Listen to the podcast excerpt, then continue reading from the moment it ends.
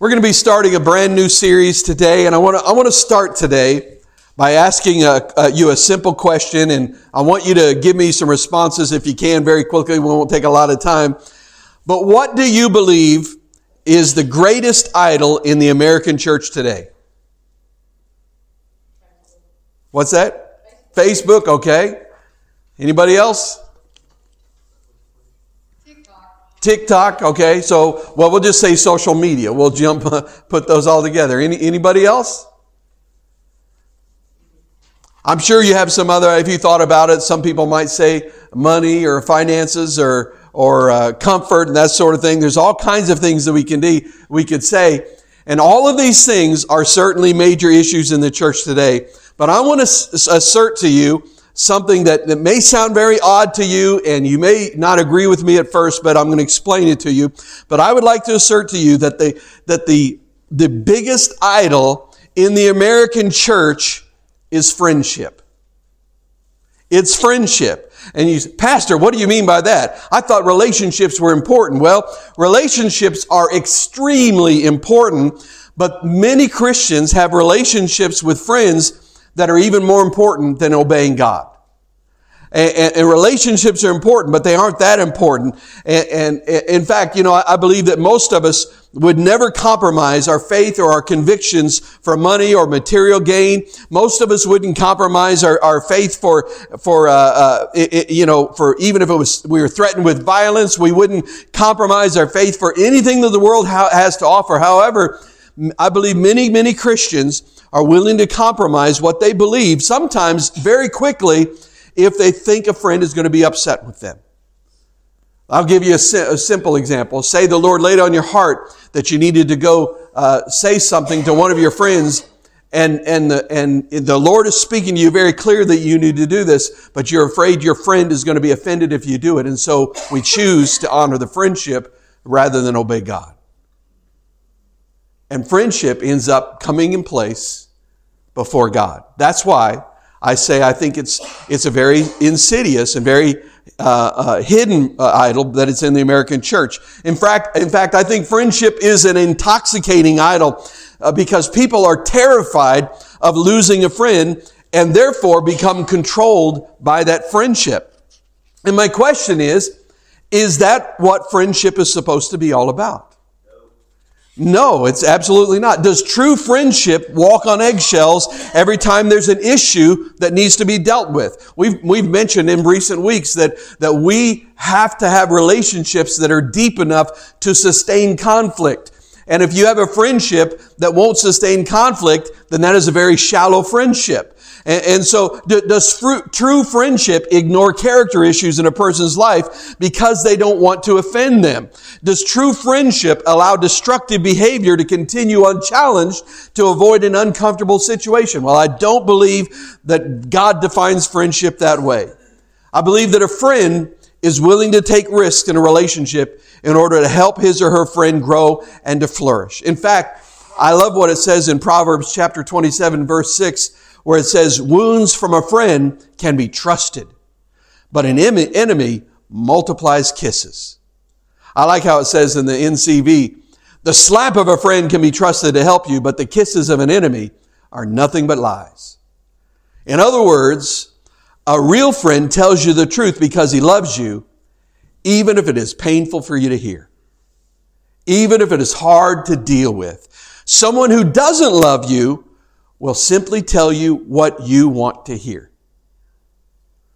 So for the next few weeks, I want to look at how a friend should act in a series of messages. We're just called, calling friends don't let friends. How many of you remember the old, you know, the old slogan, the campaign they did years ago? Friends don't let friends drive drunk. That sort of thing. Well, we're just going to play off of that phrase and we're going to be talking about in this series called Friends Don't Let Friends. We're going to be talking about friendship. What does it mean to be a friend? How can I become a better, more godly friend to the friends that I have?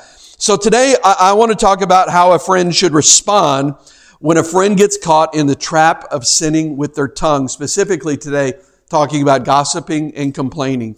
Now, the next couple weeks, is, uh, th- two or three weeks, are going to be very different than today. But, but the, the truth is, the way we speak reveals a great deal about our Christian character. The tongue is a powerful influence in the church. In fact, I, start, I, I said the way we speak uh, says reveals a great deal about our Christian character. But what does the Bible says? Out, out of the abundance of what? The heart, the mouth speaks. In other words, what we, what comes out of our mouth reveals what's really going on inside. And the tongue is a very powerful influence in the church. And, and the tongue is able to build people up or it's able to tear people down. The tongue is responsible for some of the most destructive sins in the church. James put it like this. He said, the tongue is a flame of fire. It is a whole world of wickedness corrupting your entire body. It can set your whole life on fire for it is set on fire by hell itself. People can tame all kinds of animals, birds, reptiles, and fish, but no one can tame the tongue. It is restless and evil, full of deadly poison. That is really powerful. And two of the sins of the tongue that the Bible talks a lot about are the sins of gossip and complaining.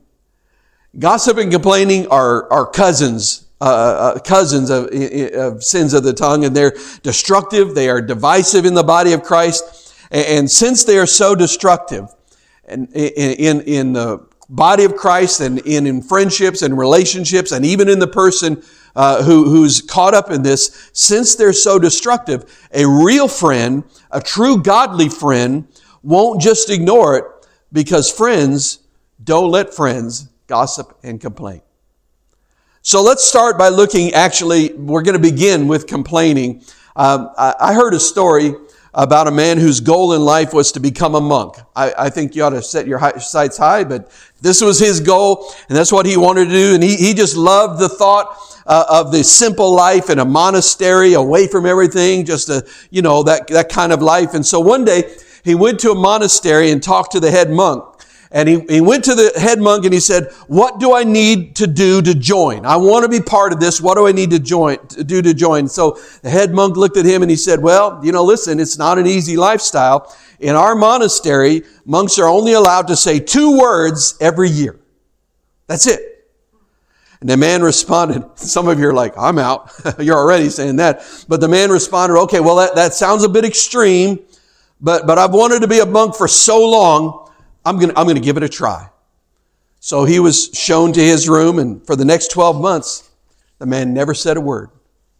At the end of the first year, he was taken to the head monk, and the, the time had come for him to finally speak his two words for the year. And the man looked at the, at the head of the monastery and said, Food's bad. And he went back to his room and remained silent for another 12 months. At the end of his second year, he, he was again taken to the head monk for, for his two words. And this time he walked into the office. He looked at the head monk and he said, bed's hard. And he walked out back to his room. Well, another 12 months of silence passes and he was brought before the head monk again for his annual two words. And the man looked at the head monk and he said, I quit. And the head monk looked at him and he said, well, I'm not surprised. All you've done since you've got here is complain. well, listen, complaining is a serious issue. It's, it's something that God takes seriously. So, how does God feel about complaining? I want to look, we, we know there was a group of people that wandered the wilderness for a while. They had a problem with complaining. Don't, you know who I'm talking about, right? The Israelites. I want to look at one of the instances where we see this, and I want you to see what happens in God's response and we're going to get into this today. So let's look at Numbers chapter 11. We're going to pick it up in verse 1. Soon the people began to complain about their hardship, and the Lord heard everything they said. Well, right there, listen, that's already a scary verse right there. It says they started complaining, and the Lord heard every word they said. That alone should keep us, help us to hold our tongue from time to time. To, to, to remember those words, the Lord heard every word they said. Then the Lord's anger blazed against them, and he sent a fire to rage among them, and he destroyed some of the people in the outskirts of the camp. Then the people screamed to Moses for help, and when he prayed to the Lord, the fire stopped. After that, the area was known as Taberah, which means the place of burning, because fire from the Lord had burned among them there.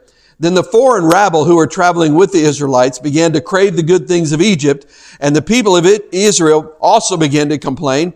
Oh, for some meat, they exclaimed. We remember the fish we used to eat for free in Egypt. They're leaving out the part they ate it for free, but they were slaves. And, we, and we had all the cucumbers, melons, leeks, onions, and garlic we wanted. But now our appetites are gone. All we ever see is this manna. Manna, manna, manna. Well, that part's not in there, but that's how I pictured in my mind uh, them uh, talking about this. Verse 7 The manna looked like small coriander seeds, and it was pale yellow like gum resin. The people would go out and gather it from the ground. They made flour by grinding it with their hand mills or pounding it in mortars. Then they boiled it in a pot and made it, it, it into flat cakes. These takes, cakes tasted like pastries baked with olive oil.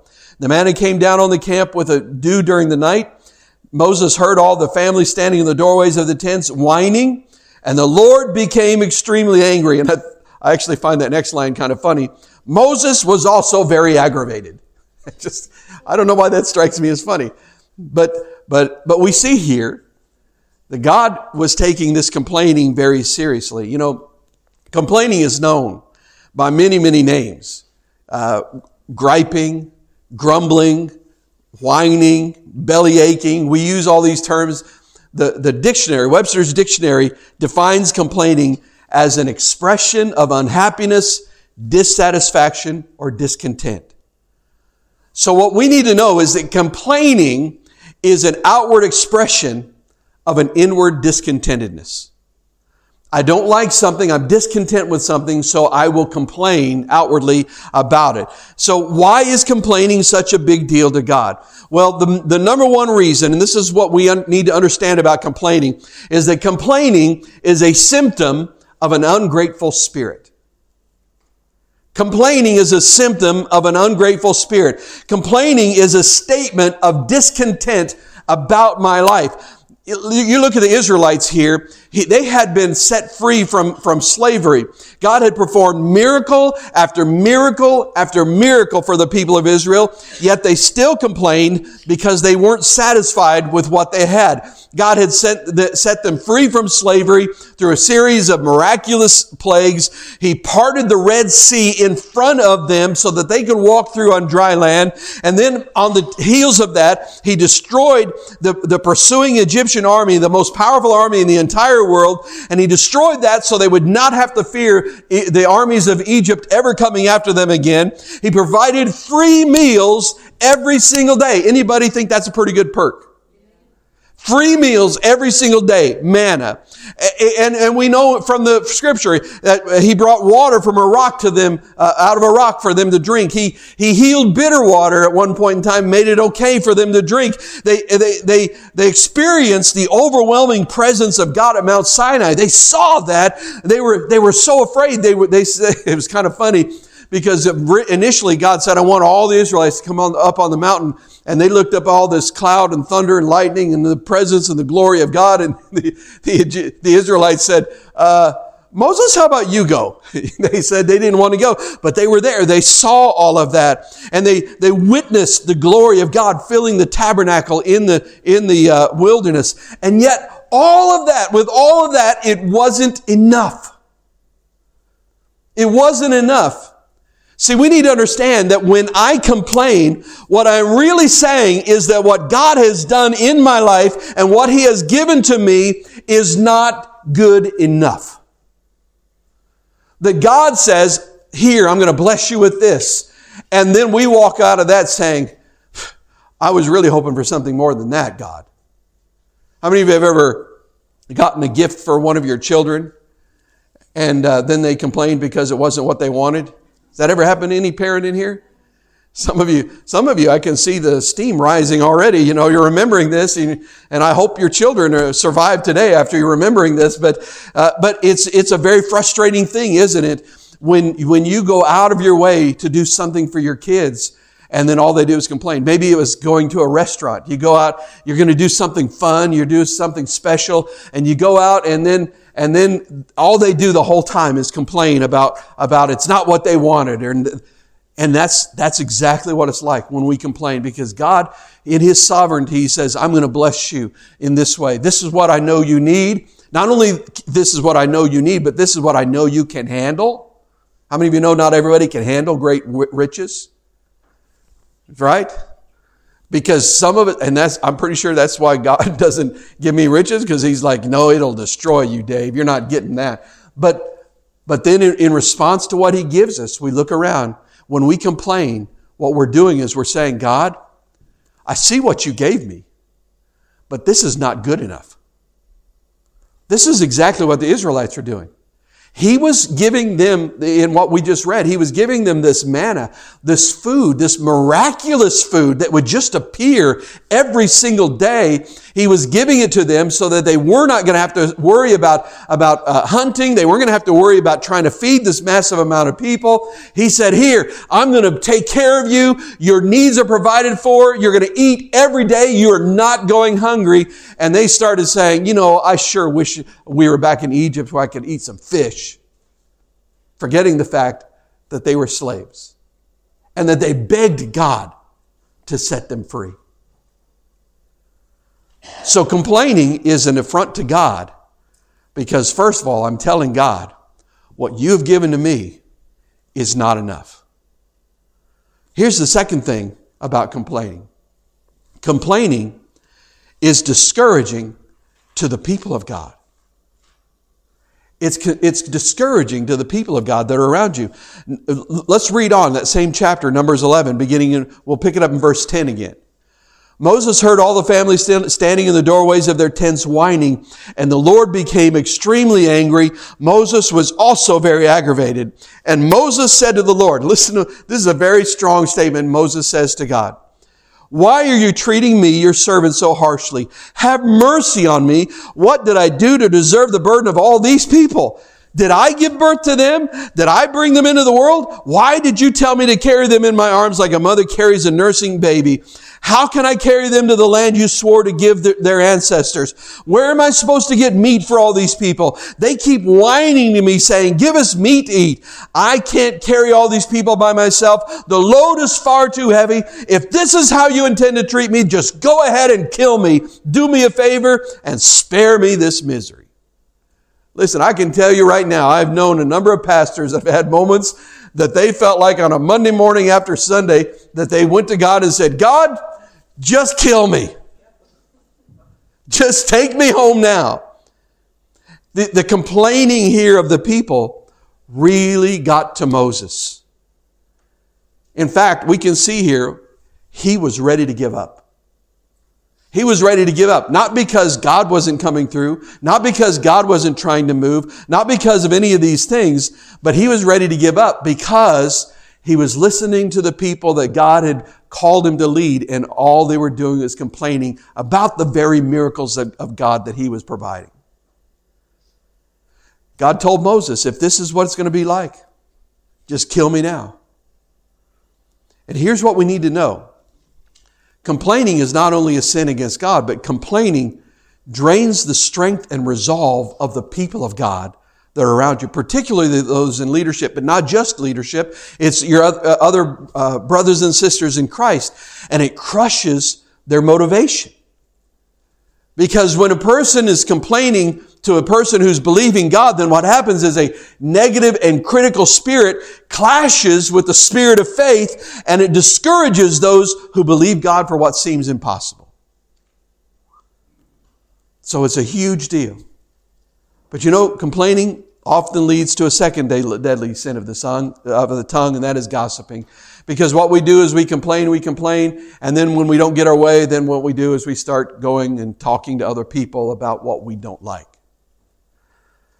There's, uh, I don't have a, a source for this quote, but I read a quote this week that said, the things that go in one ear and out the other do not hurt as much as the things that go in one ear get all mixed up and then slip out of the mouth. So, gossip. What is gossip? Merriam Webster says that gossip is to disclose something, often of questionable veracity, that is better kept to oneself. And gossip in Scripture is closely related to slander. There's this old uh, preacher, he's with the Lord now. he was a Baptist preacher. His name was Mickey Bonner.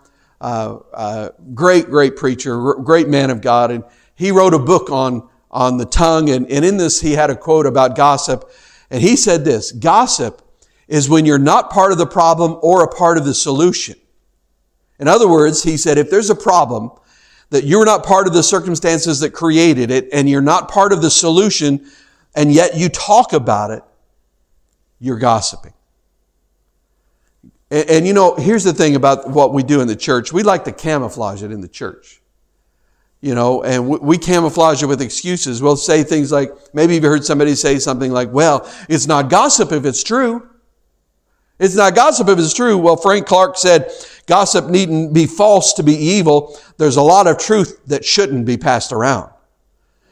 Just because something may be true does not mean that it's not harmful.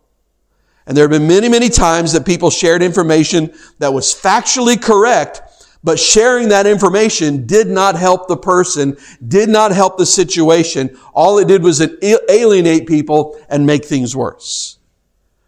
So the, the, the barometer is not, is this, is it true? That's the starting point. We're going to come to that in a moment. That's the first thing. If it's not true, obviously you don't want to be repeating it. But just because it's true doesn't mean it's not gossip. Because it may be true, but maybe you're not part of the solution and all you're doing is stirring the pot and you're making things worse and pushing people away and causing division in the body of Christ. The second way we, we camouflage it, this is, we're, we're famous for this one. I'm only telling you this so that you know how to pray. Right? You ever heard, you ever heard that one? I'm not going to ask you if you ever used that one, but, but we, we, like to, we like to use it that way. And, and what it does is it makes us sound really spiritual. But really what it is, what's happening is it's feeding our desire to make sure everybody knows we're on the inside, that we know what's going on and try to spread this, this gossip. But, but here's what we need to know. We have to understand. We don't have to know all of the juicy details in order to pray for people. I do not have to know the details about my, my brother in Christ and what's happening in his life in order to pray. You know, it, it, it's, it's kind of crazy because as if, as if, uh, you know, because we say, well, I just, I just want to know because I have to pray specifically. No, God already knows the details. And, and, and to say that makes it sound like, well, if I don't pray the right way, then God's not going to answer the right way. I think God's bigger than that. I think he knows what's going on. I don't have to know the details. I can, I can go to him and, and, you know, he doesn't need me to fill him in on what's going on in somebody else's life. I can go to him and pray and, and just simply say, God, I don't know what's going on in that, in my brother's life. I don't know what's happening with my sister.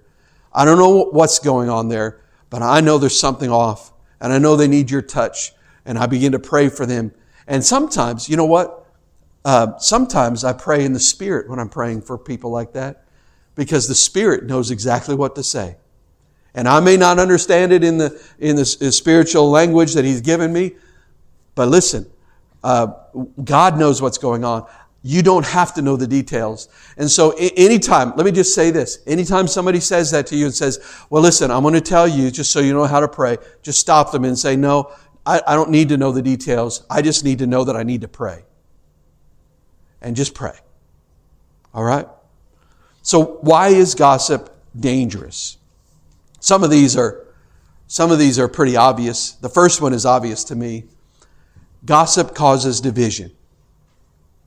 Gossip causes division. Proverbs has a lot to say about this. Proverbs 16:28, a troublemaker plants seeds of strife.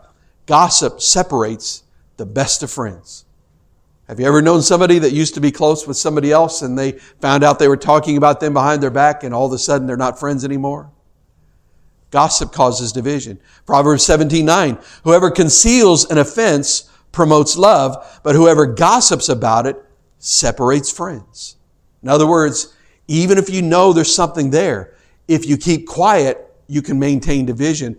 But if you begin to gossip, you're going to cause separation.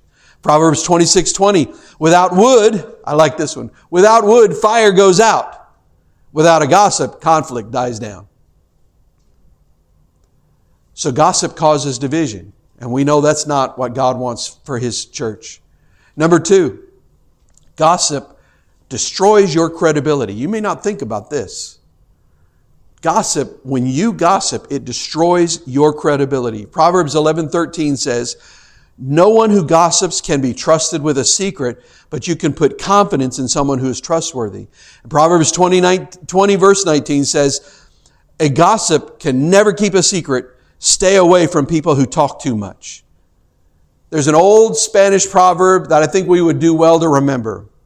And it says this, whoever gossips to you will gossip about you. So if you have a friend that likes to gossip to you, you can rest assured you, you, you, you can you can you don't need to buy any stock in their credibility because I guarantee you that at the moment in the right situation with the right circumstances, that person will talk about you behind your back to somebody else. Every time. Absolutely. So it destroys your credibility. When, when, when I hear somebody gossiping, I know I can't trust that person with any of my secrets. Anything that's going on in my life. And so, because I know they're not credible. I know they're not going to be trustworthy. Here's another one. This is a huge one. And that is that damaging words can never be unsaid. They can never be unsaid. You can apologize for them, but you can't change the fact that you said them. In Matthew chapter 12, verses 36 through 7, through 37, Jesus said, You can be sure that on judgment day, everyone, everyone will have to give account of every useless word he has ever spoken. Your words will be used to judge you, to declare you either innocent or guilty. You know, I heard a story about a woman who repeated a bit of gossip about a neighbor, and, and within a short period of time, the whole town heard the story. They knew what was going on. And the person that the story was about, the person it concerned was, was hurt very deeply and they're obviously very, very unhappy about it. And then one day, the lady who was responsible for spreading the rumor learned that it was completely untrue. And so she was really very sorry about what she had done and she needed to find out what to do. So the story goes that she went to a wise old sage to find out what she could do to repair the damage and to, to, to fix what she had done. Well, after listening to her problem, he said to her, he said, this is what I want you to do. Go to the marketplace and, and purchase a chicken and have it killed. He's talking about like a live chicken. Have it killed. And then, then on your way home, I want you to pluck its feathers one by one and drop them along the pathway. Well, she heard this. She was a little bit taken aback. She was surprised, but she thought, well, this guy, he's supposed to be the wisest man around, so I'll do what he did, says. And so she did as she was told. Well, the next day she would, it went back to the, this wise old guru and, and she informed the man that she had done as he instructed. And so, uh, he looked at her and he said, okay, now here's what you do. Now go back and collect all those feathers and bring them back to me. Well, the lady went out and she followed the same path that she had taken from the marketplace to her home. But to her dis- dismay, the wind had blown all the feathers away. And after searching all day long, she returned with only two or three in her hand, all that could be found. And this wise old man looked at her and said, You see, it's easy to drop them, but it's impossible to pick them all up again. So it is with gossip. It's easy to drop the words. But once you say that, once you do that, you cannot ever unsay it. You cannot unring the bell. And the damage is going to take a long time to ever repair a friendship that's in that situation. It doesn't take much to spread a false rumor, but you can never completely undo the wrong. So the best thing to do is make sure you don't do it in the first place. So, now, here's what I want to do for the last part. Because we've talked about these things and it's rarely personal. Okay, I hear this. I need to make sure I'm not a complainer. I need to get that under control of my life. Maybe the Holy Spirit's dealing with you there. Or, or, or maybe you're looking at your life and you're saying, you know what? I, I have a problem with gossip and the Lord's been dealing with me with this. I got to get this under control with His help, that sort of thing. But here's what I, that's, that's on a personal level. What I want to do next is I want us to talk about what do I do when I'm approached by a complainer or a gossiper? Because this is how it relates to friendship. Because these other things, we learn how damaging it can be. We, we, we see how God hates it. We see all of these things. But now what we need to, know, need to know is, if we're talking about in the context of friendship, what do I do when I have that person that comes to me and wants to complain about everything and wants to gossip about everybody? What do I do? Well, I'm, give you, I'm going to give you some very real, practical down to earth examples and some answers to this, okay? So the number one thing, first of all, before you talk, before you listen to complaining or gossiping, apply what's, what we're going to call the think principle. T-H-I-N-K. Apply the think principle. And each of those letters stands for something. So to help you remember, apply the think principle. Number one, you ask yourself, is it true? Is this true? If you can't answer that question, if you don't know for, for certain that it's true, you need to be done with it already. That's the first step. Is it true? But that's not enough, is it? We already talked about the fact that something can be true and still be harmful or hurtful, and it can still, uh, you, you can deal, you can handle something that is true in a way that causes division and causes problems and hurts people. So, so that's not, that's not alone, that's not the only criterion, but that's the first step. H, is it helpful? Is what, what we're saying, what we're talking about, is it helpful at all? Does it add anything to it? Is it any way bringing a solution to it? Or is it just here stirring the pot, getting me all stirred up, getting emotions stirred up? Is it helpful? Here's the I. This is a good one. Is it inspirational? Is it something that is uplifting? Or is it something that's tearing down? Number four, is it necessary? All of these things, even if all those other things beforehand are, are, are there, ask yourself, is this conversation, is this what I'm about to say or what this person's saying to me? Do, do we really need to have this conversation now? And the number five, and this may be the one that deals, that, that takes care of a lot of it, is it kind? Is it kind? Or are these words going to be hurtful to somebody else? Is it kind? You know, Gordon MacDonald, well known Christian writer, speaker, he tells a story about a time when he was in Japan on a speaking tour. And he was on this tour with a close friend uh, of his who was actually a number of years older than he was, which by the way, if you have friends that are older than you are, especially if they've walked with the Lord for, the, for a while, you need to make sure you're open to hear what they have to say because they have learned some things. They've been through some things and they've learned a lot of things the hard way. And if, we'll, if you'll open yourself and listen to them, I'm not saying everything they say is right, but if you open yourself and pay attention, sometimes they have words of wisdom they can speak into your life. But they'll only do it if they know you're open to hearing it. And anyway, as, Gordon MacDonald was walking down the, the, the, street with this close friend of his who was a little bit older. And they, they were walking down the street in Yokohama. And, and the name of a common friend of theirs came up. And, and in response, Gordon MacDonald said something unkind about that person. He, he said it was sarcastic, it was cynical, and it was a put down. And as they're walking and he said this, all of a sudden his older friend just stopped turned and faced Gordon until his face was, was right in front of his face. And with slow, deep words, he said, Gordon, a man who says he loves God would not say a thing like that about a friend. I'm going to say that again. Gordon, a man who says he loves God would not say that a thing like that about a friend.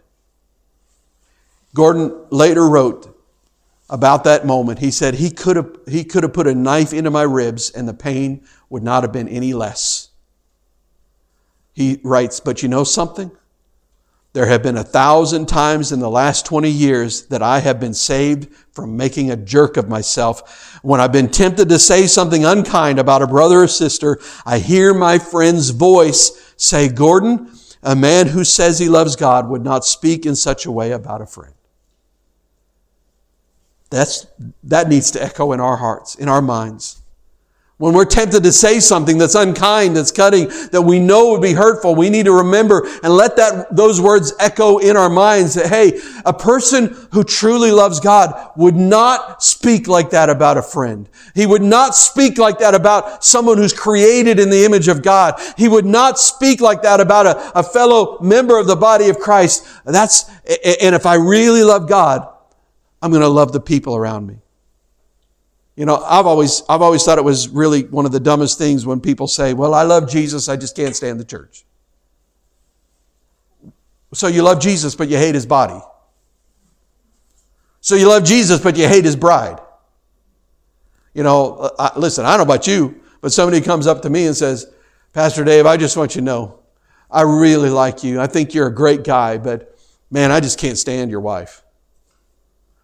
Guess what? It's not going to go very well. We're not going to be friends. We're not going to hang out. Because if you love me, you love my wife. And listen, if you love Jesus, you love his bride. Don't tell me you love Jesus, but you hate the church. Because that doesn't make any sense at all. You don't love Jesus in that case. And, and, and I need to know that if I really love his bride, if I really love him, I'm not going to say something that's going to injure his bride. Apply the think principle. Is it true, helpful, inspirational, necessary, and kind? And here's the second thing to do. In response to them, this is what you can say to them. The first thing you need to ask them is this question Have you talked to this person about this? When somebody comes to you and they say, oh, man, have you, have you heard what so and so did or what so and so said? Before they say anything else, you need to stop and say, wait a minute, wait a minute. Let me ask you this before you say anything else. Have you talked with so and so about it? What did Jesus say in Matthew 18, 15? If your fellow believer sins against you, go and tell him in private what he did wrong. If he listens to you, you have helped that person to be your brother or sister again. Jesus said, listen, if you've got a problem, if there's something that somebody does, what do you do? You go to that person. The first step when there's a problem is to talk to the person, not about the person. And if that person comes to you, if that gossiper uh, uh, uh, has not talked to the person, then in that moment, very gently, very humbly, very uh, lovingly, as much as you can, end the conversation. Because if they say, well, no, I haven't talked to him, they say, well, listen, before we talk about anything, you need to go to them. That's what Jesus said to do. And so I love you, but, but if, but if you have a problem, you need to talk with them first. If they won't listen, then you come to me, then we can go together. Well, they might not like it at first because people like to share what they know. They like the, the, gossip. It feels good. It's just something about it. It's like a drug almost. But, but, but I can tell you this, that person also knows you're not going to gossip about them. So it's a very, really important thing to do. And here's, here's the, the third thing, the, the next question to ask them. Um, have, you, have you talked to this person about this? Here's a really, really good question. And this puts an, an end to a lot of stuff. Ask them this question May I quote you on this? Yeah, we'll let that roll out there for a minute. May I quote you on this? Well, listen, those that are in, only interested in sharing gossip, they're going to balk about being quoted. No, no, no, don't put my name on it. I don't, I don't want that. No, no, no, don't. You know, I mean, as I, I've told board members in the past, you know, when somebody came to them and they came to the to to talk to me and say, "Well, somebody in the church, you know, had this problem." And I say, "Well, who is it?" "Well, they want to be anonymous." I say, "Well, we're not going to talk about it then." There's no point in that. You know, you, you can't allow anonymous people to to control what you do. And, and so I would I would tell I told them I'd say, "Listen, here's what you need to do. When they come to you, you ask them and say, "Listen, I'll talk with pastor, but may I quote you on this?" Most of the time, they say, oh, no, no, no, don't, don't worry about it. Just, they just drop it. Because they want the anonymity. They want secrecy. They want to hide behind the curtain. But here, I want you to hear this very clearly. Secrecy is not a friend of the truth. Secrecy is not a friend of the truth. If they're not willing to have their name attached to it, then that's a red flag. That's a huge red flag that you need to, at that moment in time, end the conversation and say, well, then if I can't quote you on this, there's nothing we really have to talk about. And here's the thing for us that we have to remember in that moment.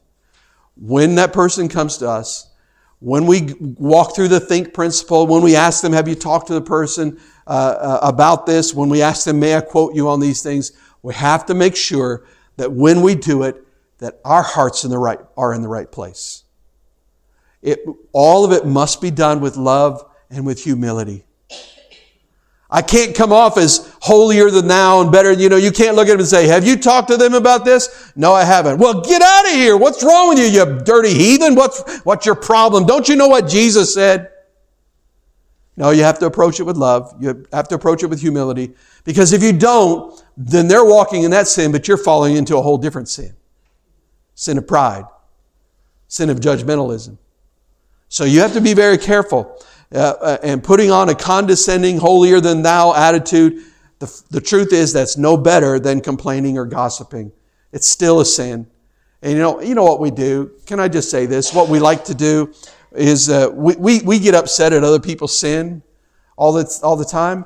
You know what we're really doing when we do that? We're just getting angry because they sin differently than we do.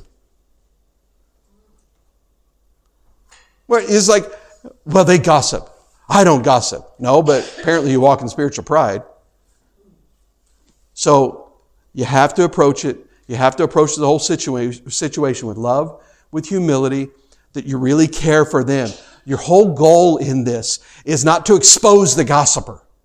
It's not to, to, to wake them up and shake them and, and you know, and let them, you know, be exposed to the body as, uh, as the gossiper that they are. The point of all of it is reconciliation. You want that person to be reconciled with the one about whom they're gossiping. You want them to be reconciled with the one about whom they're complaining. And you want to be reconciled with them. The whole goal is to bring the body together and to bring healing in the body so that we can be united. Because here's, here's the thing. I guarantee you the greatest tool that the enemy will use to try to thwart a church is, is going to be division. One way or another, it's division because when we are divided, we are powerless and we're fighting against each other, whether it's, you know, in a large group or even individually, and, and we're powerless. But the Bible makes it very, very clear that there is power in unity. Whenever two or three what? Agree on, uh, as touching anything on earth, it will be done in heaven. We know that there's power in agreement. There's power in unity. When they were building the Tower of Babel in the Old Testament, the, what does the Bible say? God says, hey, we can't let them do this because if they, if they are unified, nothing will be impossible for them. There's power in unity. So we need to recognize that the enemy will attack to try to bring division. He will attack and try to get you discontented with something in the church or in somebody else's life in the church. He will try to attack and get you to gossip to bring division or to complain and cause uh, people to take up camps uh, one side against or another uh, the other. He will try to work division because he knows when he gets us divided, he gets us powerless. But when we come together and we say, we're not going to let this stuff slide, but in a spirit of love and humility, we're going to find a way to be reconciled, then the power of God is unleashed in that, in that church. And God is able to flow through that church in ways that, that we probably can't even imagine. A true friend does not allow a friend to freely participate in activities that are destructive to their well being, even their spiritual well being, without attempting to rescue them. We talked about it earlier, a few weeks ago, in a different message series. If you have a child who can't swim, who jumps into a, a pool, you don't just stand by and say, well, uh, you know, I don't want to jump in because it'll mess up my hair. You know, I got this, this, new, this new clothing on. I don't want to jump in there because it's going to ruin my clothing. The outfit, I'll, I just won't look very good after I do that. Or, or, you know, I'm busy doing something else. Somebody else go take care of that. No, if your child jumps in, you don't hesitate. You don't care about anything else. You jump in to save the drowning child. And a true friend who sees a friend who, who is who is participating in things that will destroy them and will bring division in the church or division uh, between them and another bo- person in the body of Christ. A true friend doesn't ignore that. A true friend jumps in and says, listen, this is not going to be fun. This may be messy, but I'm going to be used by God. And through His grace, with His help, one way or another, we're going to find a way to bring reconciliation. There will be unity. That's what a true friend does. We need to know that complaining and gossiping are cancers of the soul. They eat away at you. And don't be fooled into thinking that they're small sins that don't really matter. The Bible doesn't make it small sins. Many Israelites died in the wilderness because they chose to complain about what God had given to them. Uh, they suffered because they chose to grumble and murmur. So we know God takes a critical, complaining spirit very, very seriously, and so should we. And then with gossip, the Apostle Paul recognized the power of gossip to destroy the church, and, and he did not hesitate to list gossiping alongside of other sins like God haters, murderers, those sort of things. Gossip is right there with murderers, murderers. That's where Paul puts it in the list of sins. Gossip destroys lives. Gossip devastates churches. And idle, useless words have power. And they can divide a church, they can destroy its effect- effectiveness, or our words can bring unity. We, listen, we have a responsibility to protect the unity and effectiveness of this church by refusing to participate in complaining or gossiping. Each of us has a responsibility to restore our friends, to help them grow. Eh, our, our loyalty to Christ must transcend all other loyalties. Don't love your friendships more than you love your God. And it will take moral courage to stop a gossip. It'll take moral courage to face up to a complainer. It, it takes courage to refrain from gossip when others around you are delighting in it. It takes courage to stand up for the absent person who is being abused verbally. It takes courage to be a real man of God or true woman of God by holding fast to your, your ideals and your convictions when it causes you to be looked upon as strange and peculiar. It takes courage to be talked about and to remain silent when a word would justify you in the eyes of others, but which you cannot speak without injury to another person. Oh, I've been there. I've been there where things were being said about me that were that were so twisted and so wrong. And yet I could have, I could have gone to another person in one situation and said, no, listen, they told you this, but I want you to hear the other thing that they said. But I didn't do it because I knew if that person heard what they said, it would be devastating to them. And I said, I can't do that. I'll take it. I'll take the suffering rather than cause division there. It takes courage to refuse to do something that is wrong, even though other, everybody else is doing it. It takes courage to live according to your own convictions. Here's what I have learned over the years. Doing what needs to be done is rarely easy.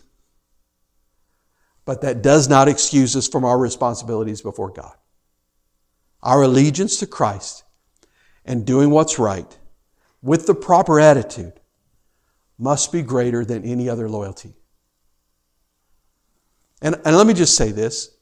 Uh, I'm not preaching this because I think, man, we got a problem with this in the church. I'm, I have not heard of anything like this. I just feel like this is what the Lord laid on my heart and this is where we are. And, and I just feel like this is what God wants to do in us. He wants us to safeguard our unity because he wants to do something powerful. He wants to do something great in this church and through this church, but it's not, it only happens when we come together as one and we're on the same page and we're walking together and we love each other deeply and we have the kind of relationships that are deep enough where we can go to the, the, our friends and say, listen, I see this in your life. What's going on? And maybe they're able to say, oh, no, no, you misunderstood that and it's all cleared up. Or maybe you go to them and you say, I see this. What's happening? And they say, yeah, you're right. I've, I've really been struggling here. Thank you for loving me enough to talk to me about it. But today, if you're guilty of having a negative, critical, complaining spirit, I beg you, go to God in repentance. Go to Him and say, God, you've shown me today that I have an ungrateful heart. I have been complaining because I have not been satisfied with what you've given to me. Forgive me. Let Him begin to change your heart.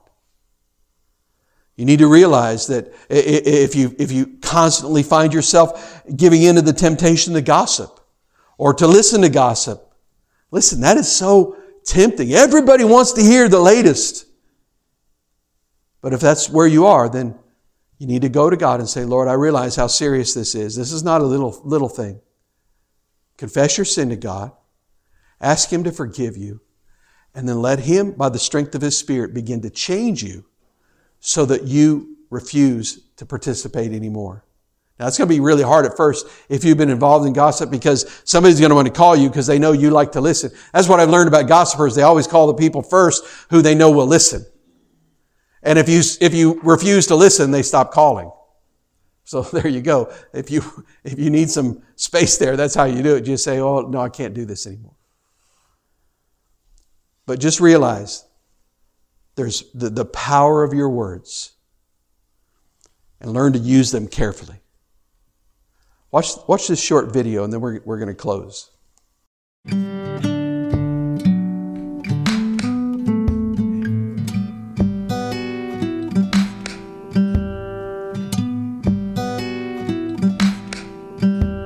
Did you know the longest word in the English dictionary is pneumonoultramicroscopicsilicovolcanoconiosis? consisting of 45 letters. It's a lung disease, in case you were wondering. The average person speaks 16,000 words per day.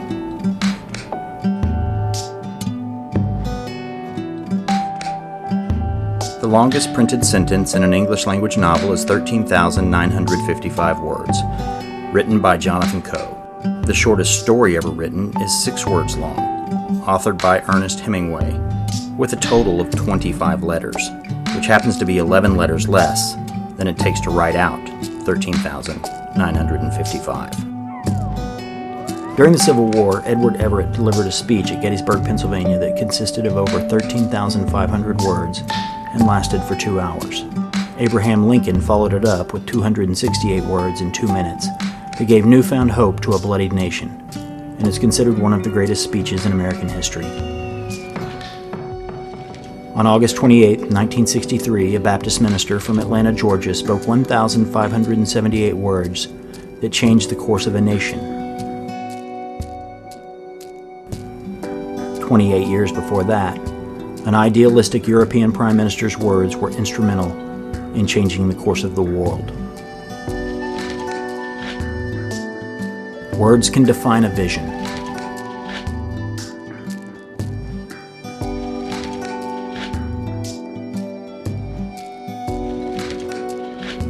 No matter how sinister the vision might be.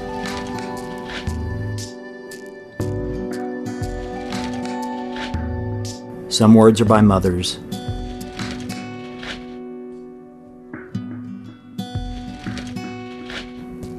others by monsters. But do our words matter? Words that build up or words that demoralize? Words that challenge or words that excuse? Words that unite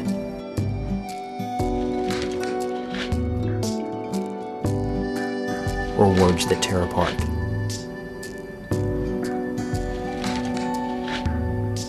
Do they matter?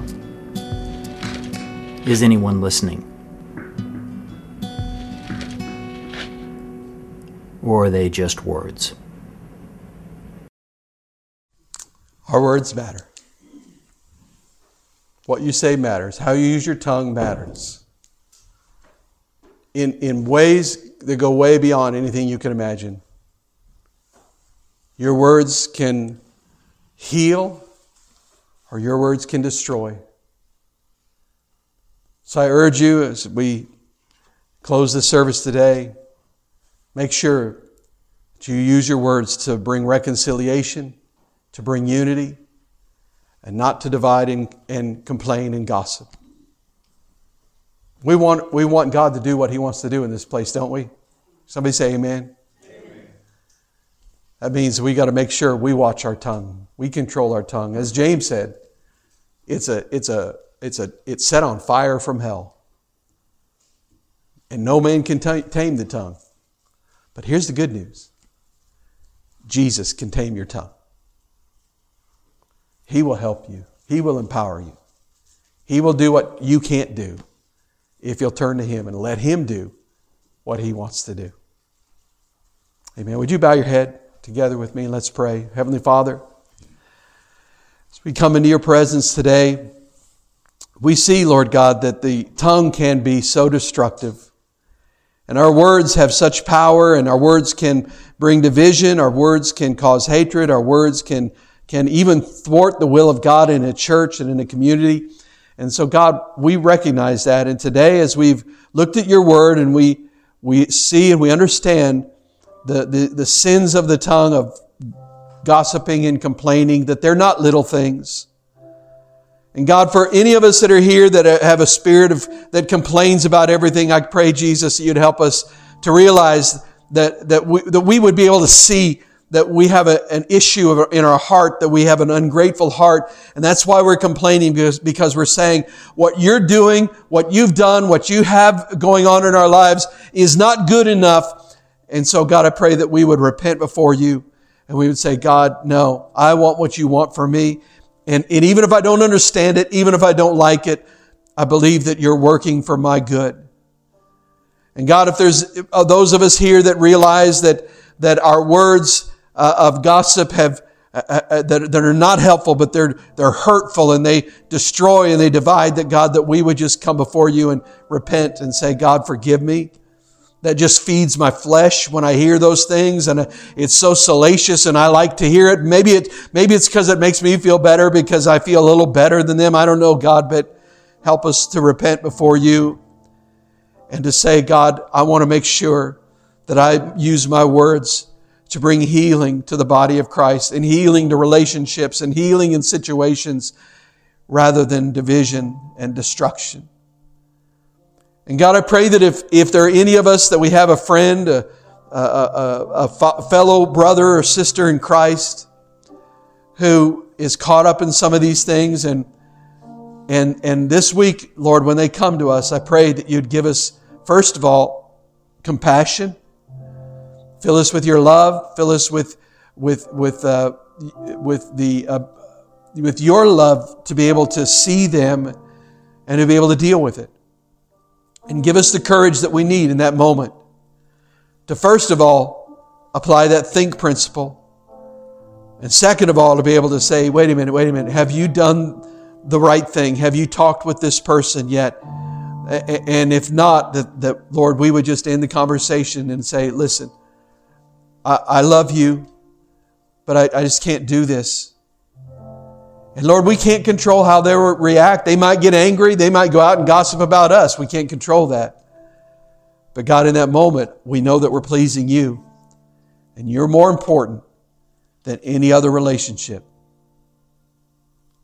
And with heads bowed and eyes closed, and there's nobody looking around, listen, I don't know where anybody is.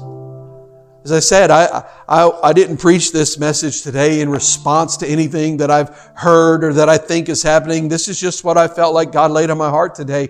And, and so maybe, maybe there's somebody here today that the Lord has set up a divine appointment for you. And you say, Pastor, I really, I really want to acknowledge that God is speaking to me and I want you to pray for me. And because, and I'm not going to ask which one or anything like that. It doesn't matter. But you just raise your hand and say, Pastor, pray for me because God has dealt with me about an issue going on in my heart and I need to make it right with Him. Is there anybody? Just slip your hand up right where you are, all over the place. Their hands all over the place. You're not alone. You're not alone. And maybe, maybe you know somebody that you know they're going to come this week sometime and they're going to have some story to tell and they're going to tell you the latest info on somebody or some situation or they're going to come and start complaining to you and and you just say pastor i want you to pray for me because i need to have the courage to be able to speak to this person in love and to, to end the conversation I don't, I don't want to be party up to it any longer. And would you, if that's you, slip your hand up. You say, Pastor, pray for me. I know somebody. I know I'm going to have to have a conversation, and I don't look forward to it. But ask God to give me strength and courage and wisdom. Yes, I several hands. Father, you saw us, you see us, you know where we are. First of all, God, for those that raised their hand and said that they need to repent, God, I pray that they would do that. I can't repent for them. But I pray, God, that right now, even as I'm praying, that is where they're seated, they would just simply say, just confess their sin. And as they do that, God, your word says in 1 John, John 1 9 that if we confess our sin, that you are faithful and just to, to forgive us our sin and cleanse us from all unrighteousness. And so, God, we confess. We confess. We say, Lord, I am a gossip, and I want you to set me free from this. Or, God, I'm a complainer. Help me to have a grateful heart and to stop complaining, but instead to speak words of, of faith and, and, and believing that you're, you're in control. And Lord, if there's, for the others in this place, I just pray, God, that when that person comes, that we would have the moral courage to be able to speak up, but Lord, that we would do so in the, in the Holy Spirit, in, in a spirit of love and compassion, and give us the wisdom in the moment that we need. And I pray, God, that you would just help us. And Lord, as we do this, let us be a church, let us be a body that pursues unity. That at all costs we, we, we preserve the unity of this body because, Lord, we know you can do great things through us when we are, we are we're marching step by step, in, uh, uh, by step together, arm in arm, and we're being used by you. And God, I pray that as we prepare to leave this place, that you'd help us to remember what you're saying to us all week long. Let this message keep coming back. Don't let this be a one time thing, but God, let this be a moment that begins transformation. And we thank you for what you're going to do. In Jesus' name we pray. Amen.